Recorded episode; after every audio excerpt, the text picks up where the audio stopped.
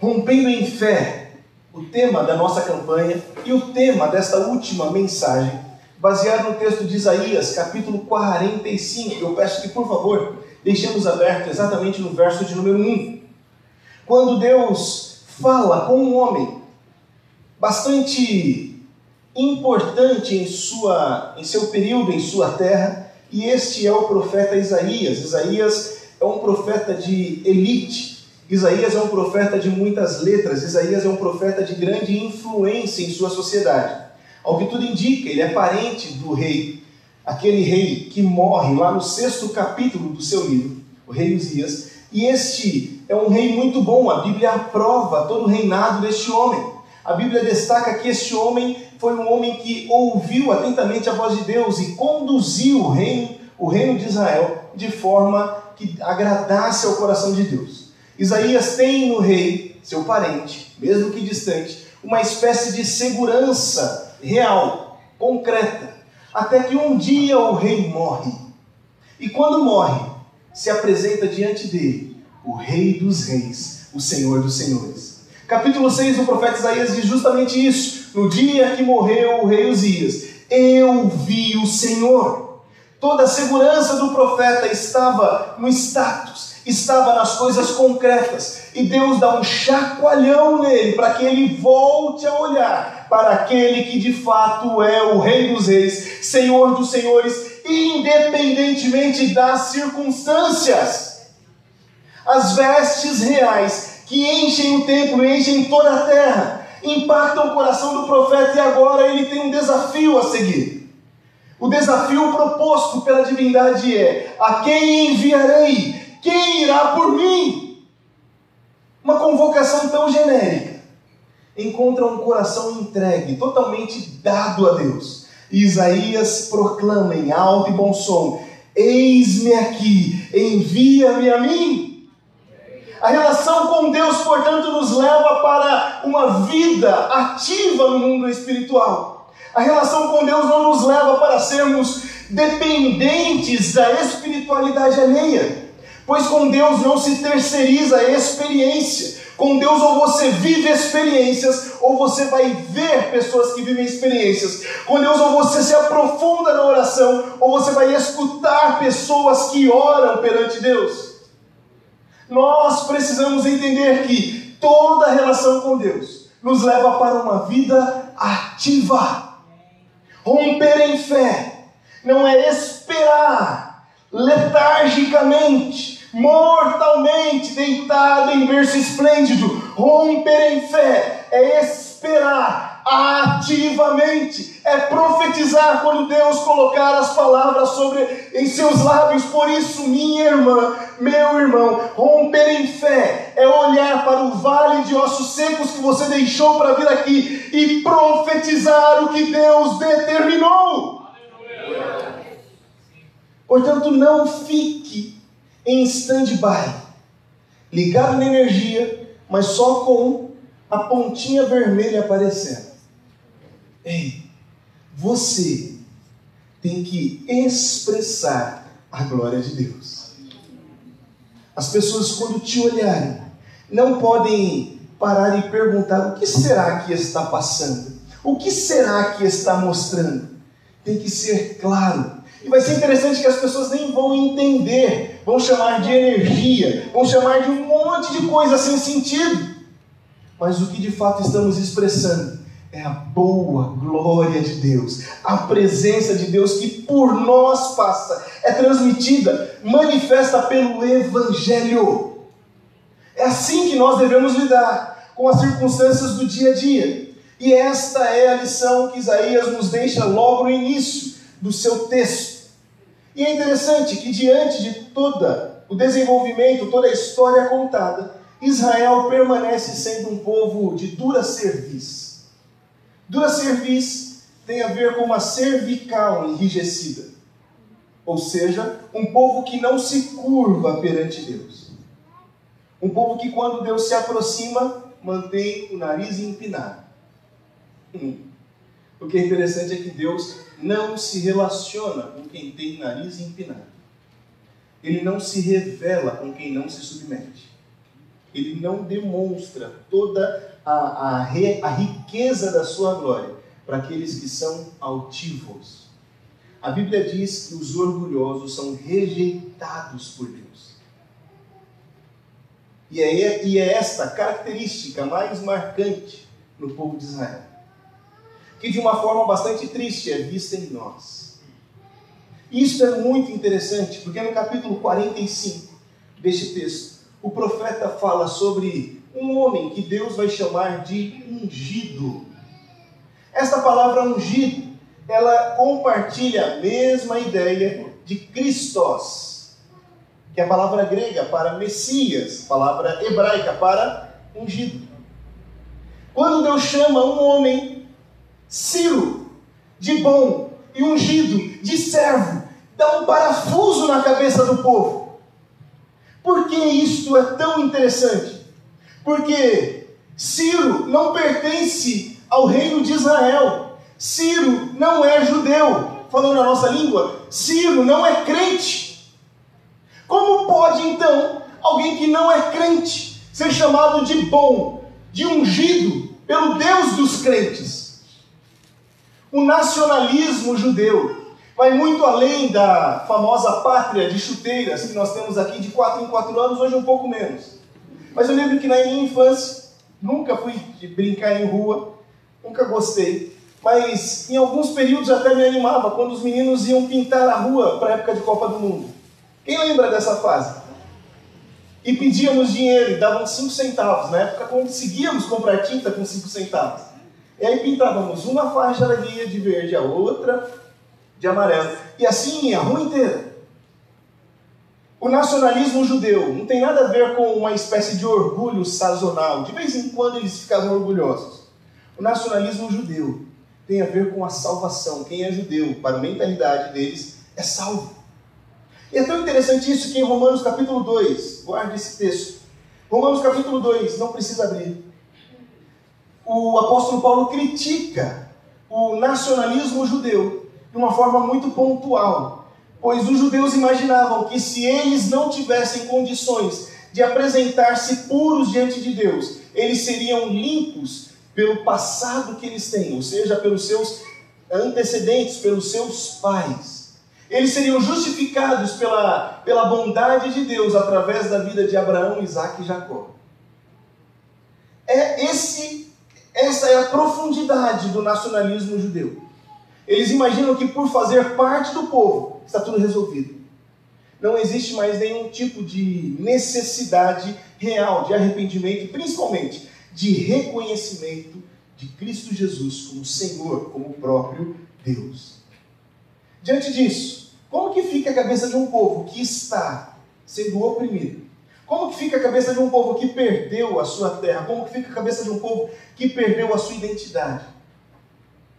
E agora no exílio, Deus usa um homem chamado Ciro e o chama de bom, e o chama de ungido, o chama de servo não deveria causar choque para nós. Porque nós temos a revelação absoluta das Escrituras, que nos dizem que, olha só coisa interessante, ao nome de Jesus, deixa eu perguntar e você responde sim ou não? Alguns joelhos se dobrarão, sim ou não? Hum.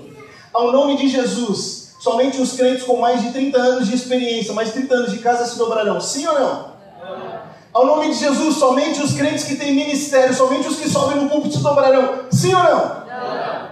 Ao nome de Jesus, todos, todo, todo joelho se dobrará, toda língua confessará que Jesus Cristo é o Senhor. Ah, por que então ficar constrangido? Quando Deus usa o Uber para falar com você? Por que então não acreditar quando Deus usa as circunstâncias mais adversas para te dar um toque e dizer: Eu estou contigo? Aleluia. Ou você acha que Deus só fala de terno e gravata? Ou você acha que Deus está restrito à sua caixa de possibilidades? Se não for desse jeito, não me enquadro, não gosto, não quero. Deus não tem nenhum compromisso com a religiosidade. Ele é Deus sobre tudo, sobre todos, sobre todo o tempo. Ele é Senhor. Aleluia. Entenda isso, Ele é. Ele é. Era hora então de Israel parar e dizer: de fato, nosso Deus é extraordinário, porque até o rei, até o rei se submete a ele quando ele manda. Uau! E o texto, agora sim, Isaías 45, por favor. Assim diz o Senhor ao seu ungido, o Ciro, cuja mão direita seguro com firmeza para subjugar as nações diante dele e arrancar a armadura dos seus reis, para abrir as portas diante dele, de modo que as portas não estejam mais trancadas. O que Deus está falando é que Ele mesmo, o próprio Deus, vai carregar Ciro com a sua mão. Ele mesmo, pode deixar por favor. Ele mesmo, o próprio Deus, vai escancarar as portas e dizer: aqui não tem vez. Agora, um negócio que é interessante. Por que Ciro? Por que agora? Quer ver a resposta? Quem disse que tem a ver com Ciro? Quem disse que tem a ver com circunstâncias? Ciro é a bola da vez, porque chegou a hora de Deus fazer. Ei, o tempo que você está esperando para o milagre acontecer, você vai ficar surpreso com a ferramenta que Deus vai usar. Mas por favor, não se esqueça de quem está fazendo. É Deus. É Deus. Não é governo, não é patrão, não é a sua capacidade de convencimento. É Deus. Quando chega a hora de Deus agir, oh aleluia, não tem Ciro que resista, não tem Faraó que persista. Quando chega a hora de Deus agir, até mar abre, até montanha cai, porque Ele é Deus! Aleluia! Chegou a hora, Israel, volta para casa. Quem é que vai usar? Eu estou usando quem eu quero para que fique claro que todos se submetem a mim. E que fique claro qual que é a impossibilidade que atormenta o seu coração. É o seu relacionamento. Sobre o seu relacionamento, Deus é o Senhor. É a conversão do teu marido. Sobre este homem de duro coração, Deus é Senhor quando chegar a hora, você vai ver aquele homem truculento de mão grossa, chorando na presença do Eterno. É a esposa que te dá mais trabalho do que alegria. Sobre esta mulher é o Senhor que reina e que manda. Isso deve nos levar para uma postura muito espiritual, que é não lutar contra a carne nem contra o sangue por que, que eu dei esses exemplos tão domésticos? Porque é lá que as nossas máscaras são despidas, a gente tira, e aí fica só a gente mesmo. E é lá que muito crente perde a razão, fica bravo, fala alto, xinga palavrão.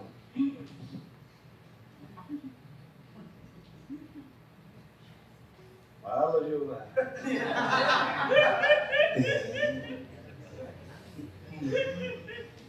é nessa hora você precisa compreender que não é contra a carne ou sangue.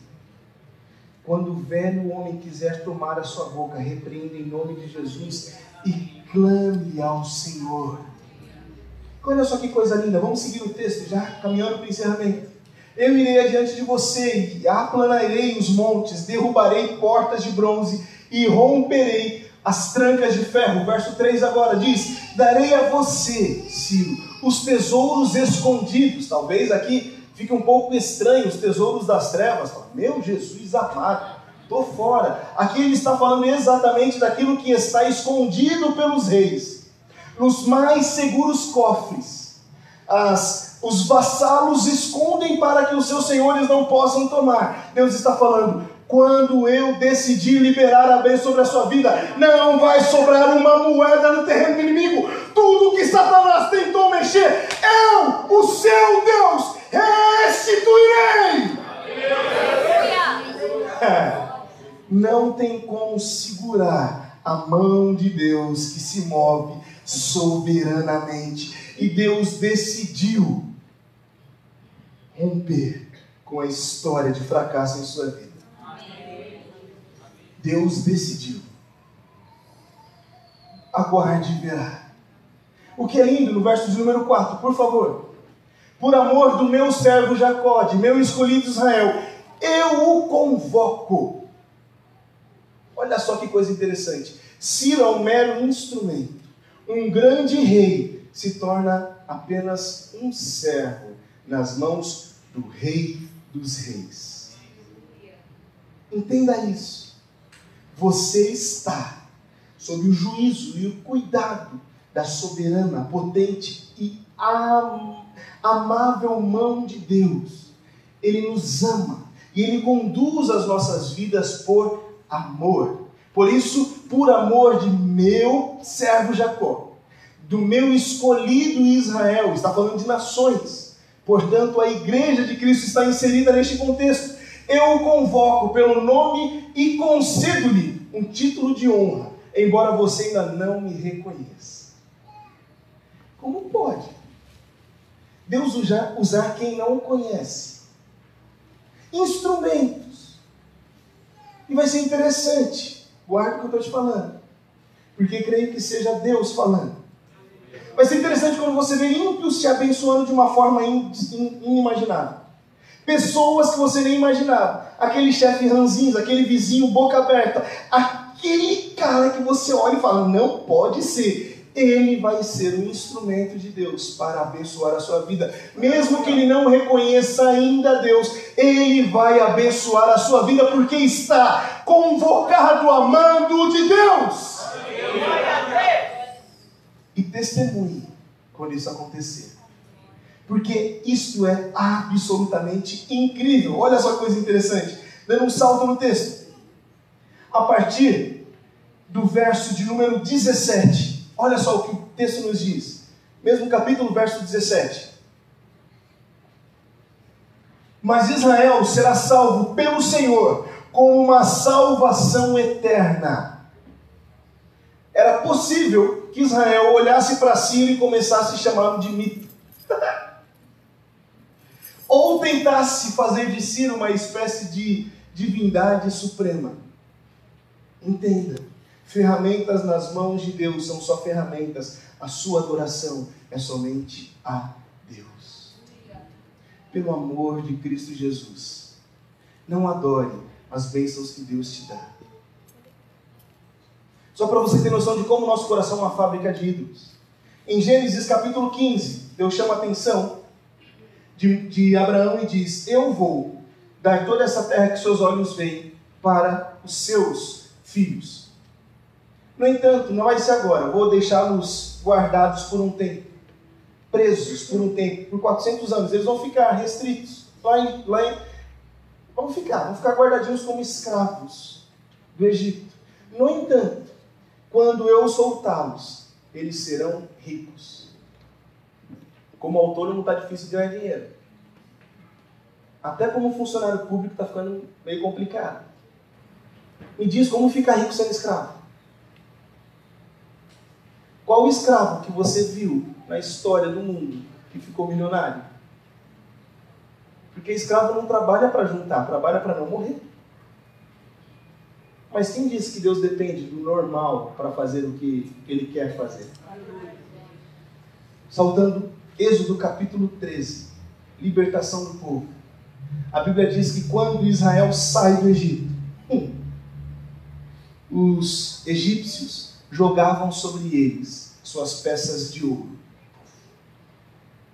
E ao final do êxodo, da saída, eles estão cheios de ouro.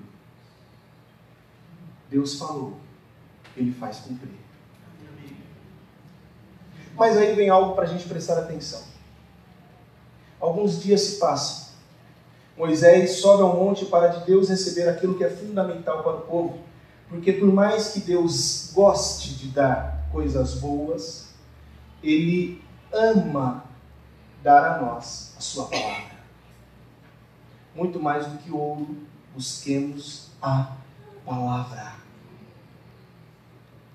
O povo estava feliz com o ouro recebido, tão feliz, tão entusiasmado, tão eufórico, que virou as costas para a palavra. Moisés fica por 40 dias e 40 noites no monte. E um judeu olha para o outro e diz assim: O que aconteceu com o seu líder, hein? Eu acho que esse já foi. Eu acho que o papel dele foi cumprido. Até aqui ele ia nos guiar. Agora a gente precisa de um novo Deus para terminar o trajeto. O Deus que te chamou, ele é poderoso para te levar até o fim. É interessante que Arão é convencido, facilmente convencido, a produzir um Deus. Que ironicamente a Bíblia aponta como um bezerro de ouro. Os historiadores afirmam que a ideia deles era produzir um touro por causa da sua força, da sua virilidade. E era uma divindade egípcia. Só que tudo aquilo que eles fosse, conseguiram fazer com suas próprias mãos foi um fiotinho. A Bíblia ri da idolatria. Então vocês deixaram de adorar o Deus dos deuses, o Rei dos reis, Senhor dos senhores, para adorar um bezerro. É isso mesmo? É ouro que você vai querer ao invés da palavra, é isso mesmo? Agora a pergunta que fica: de onde tiraram ouro para fazer o Deus deles? O ouro que Deus prometeu dar, o ouro que Deus deu, transformou-se em Deus para eles. Nesse ano de 2020, não se perca em meio às bênçãos que Deus vai te dar. Não se perca. Não se perca. Porque a sua adoração deve ser restrita a um único Deus. Foi para adorá-lo que você foi salvo e liberto.